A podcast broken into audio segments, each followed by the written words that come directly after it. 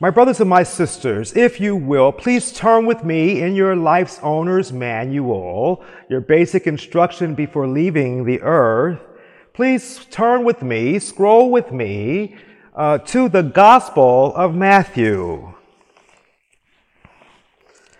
The Gospel of Matthew. This morning we are in the 24th chapter.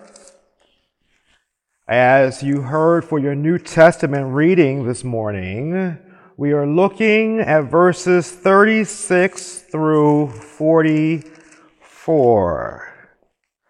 That is Matthew, the 24th chapter, verses 36 through 44 we just want to lift up for, for this discourse this morning, verse 44, as recorded in the New King James Version, reads as follows Therefore, be ye also ready. For in such an hour as ye think not, the Son of Man cometh. Therefore be ye also ready. For in such an hour as ye think not, the Son of Man cometh. Let us look to the Lord. Gracious Lord and Holy Father God, we thank you for this, this, this preaching moment. We would ask, Lord, that you clear all of our hearts and our minds and our souls from the worries and stresses of things that have happened and things that we may have planned for today or even for this week. Clear it all away, Lord, that we would receive the message, the word that you would have for us to receive today. Consecrate me now to thy service, Lord, by the power of grace divine. May my soul look up with steadfast hope, and my will be lost in thine. Amen, amen, and amen. Therefore, be ye also ready. For in such an hour as ye think not, the Son of Man cometh. If you will, beloved, meditate with me this morning upon the theme Will you too be ready? This week, as I was preparing for today's message, I was reminded that we are still in the Advent season and if you all recall, Advent is the liturgical season, the worship season of preparing for the coming of Jesus the Christ. As I was reminded of that point and I reflected upon that thought, I thought about today's verse, today's text. Therefore, be ye also ready. For such an hour ye think not, the Son of Man cometh. More specifically, we are reminded in our text this morning, in our New Testament scripture this morning, we were reminded of the story of Noah and the ark. I can see some of you wondering just by the looks on your faces, by the the, the, the gleam in your eyes. I can see some of you wondering, Reverend Pastor Hawley, what does the story of Noah's Ark have to do with preparing for the coming of Christ? What does the story of Noah's Ark have to do with preparing for the coming of Christ? we, we, we, we are reminded about the great flood. We are reminded of Noah preparing for the flood. If I may, my brothers and my sisters, if I may take creative license this morning, we are reminded of those folks in Noah's community who have been warned about this coming flood. But what did they do? They ended up laughing at Noah. They ended up mocking Noah as he was being obedient and as he was preparing for the flood. We learn in Genesis about the story of Noah. We learn in Genesis how God spoke to Noah. We learn in Genesis the, the instructions that God gave Noah. We learn in Genesis that Noah had preached to his community what God had told him to preach. We learned in Genesis about Noah and his family and the ark. We learned in Genesis about how uh, the community that surrounded Noah, how they thought he had lost his ever loving mind.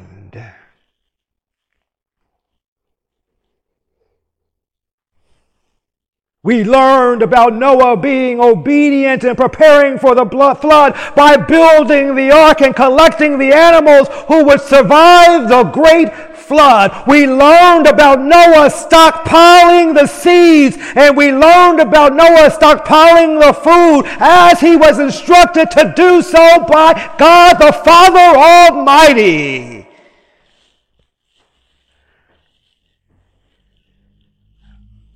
Noah, God gave Noah seven days in which to build the ark. God gave Noah seven days in which to gather the animals, the clean and the unclean. God gave Noah seven days to gather the seeds that would be, need, that would be needed to replenish the earth. God gave Noah seven days to gather all the food that would be needed on the ark for the animals and for his family to survive while they were, while they were sealed into this ark during the great flood.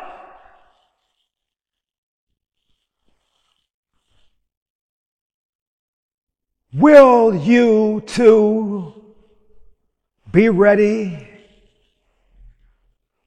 You see, God had established his covenant.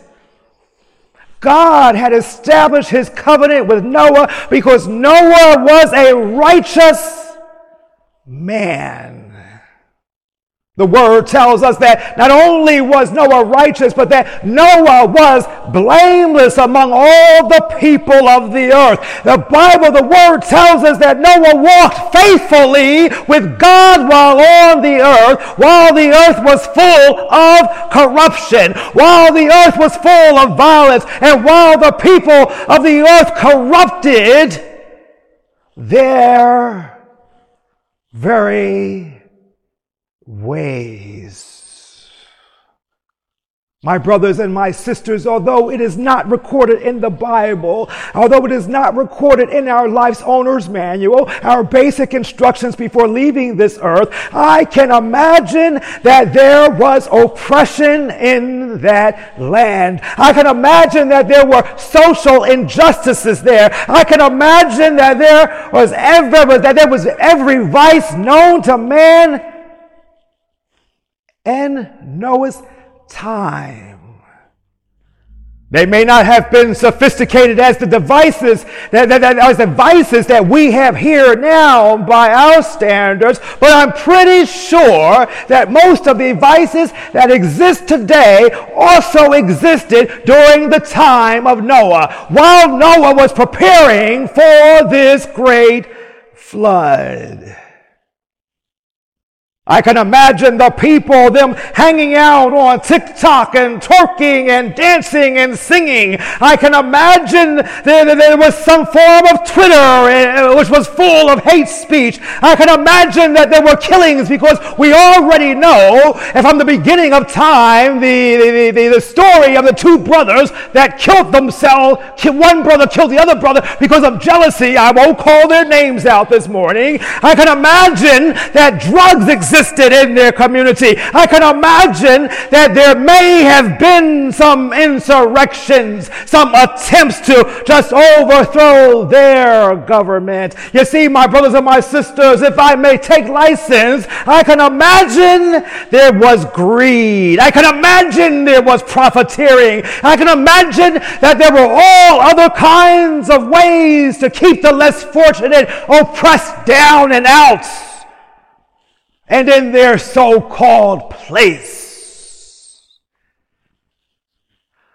How many are you are on this journey with this on this journey with this morning? I can imagine that everything that's happening here today was happening during the time of, Mo, of Noah, while Noah was being righteous. While Noah was walking faithfully with God, while Noah was being found blameless, while Noah was preparing as instructed by God the Father Almighty, so that he and his family would survive the great flood, so that they would be ready.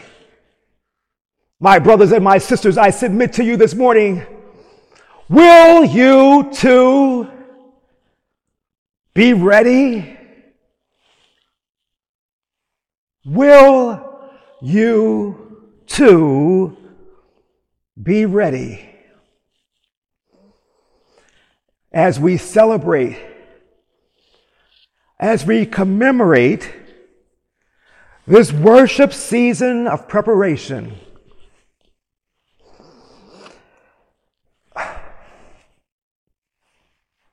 As we celebrate, as we commemorate this season of Advent, we must ask ourselves as we prepare for the coming of Christ, will I too be ready?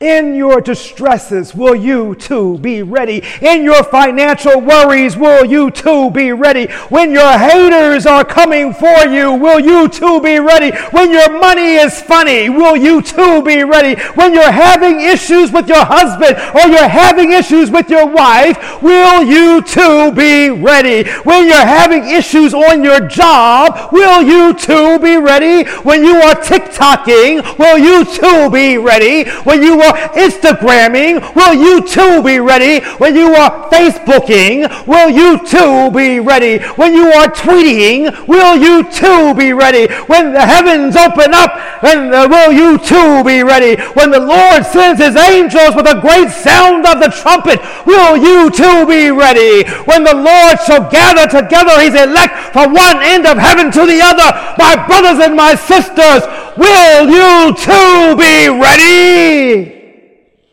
Will you be ready?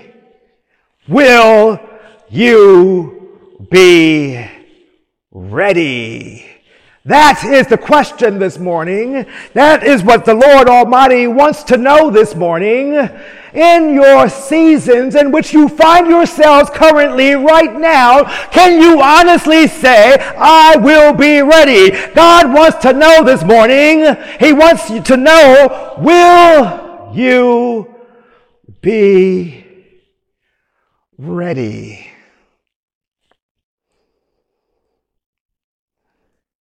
Will you too be ready?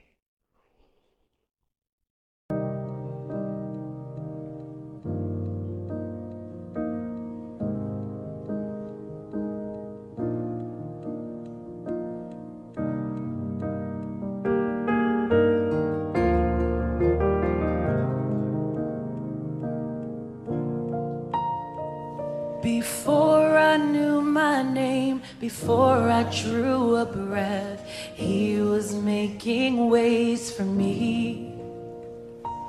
Now and every day, in each and every step, He is making ways for me.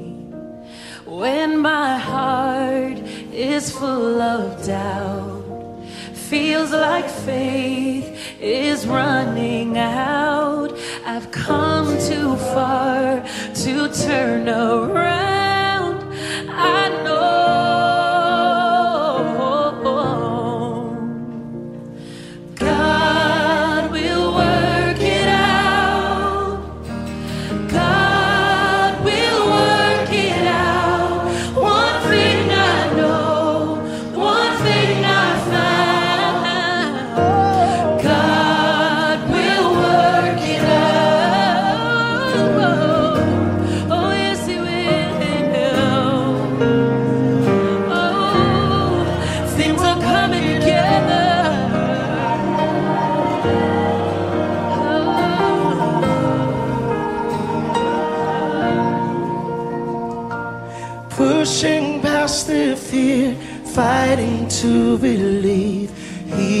Making ways for me. And He won't let me down, never ever leave. He's still making ways for me. And when my heart is full of doubt, it feels like faith is running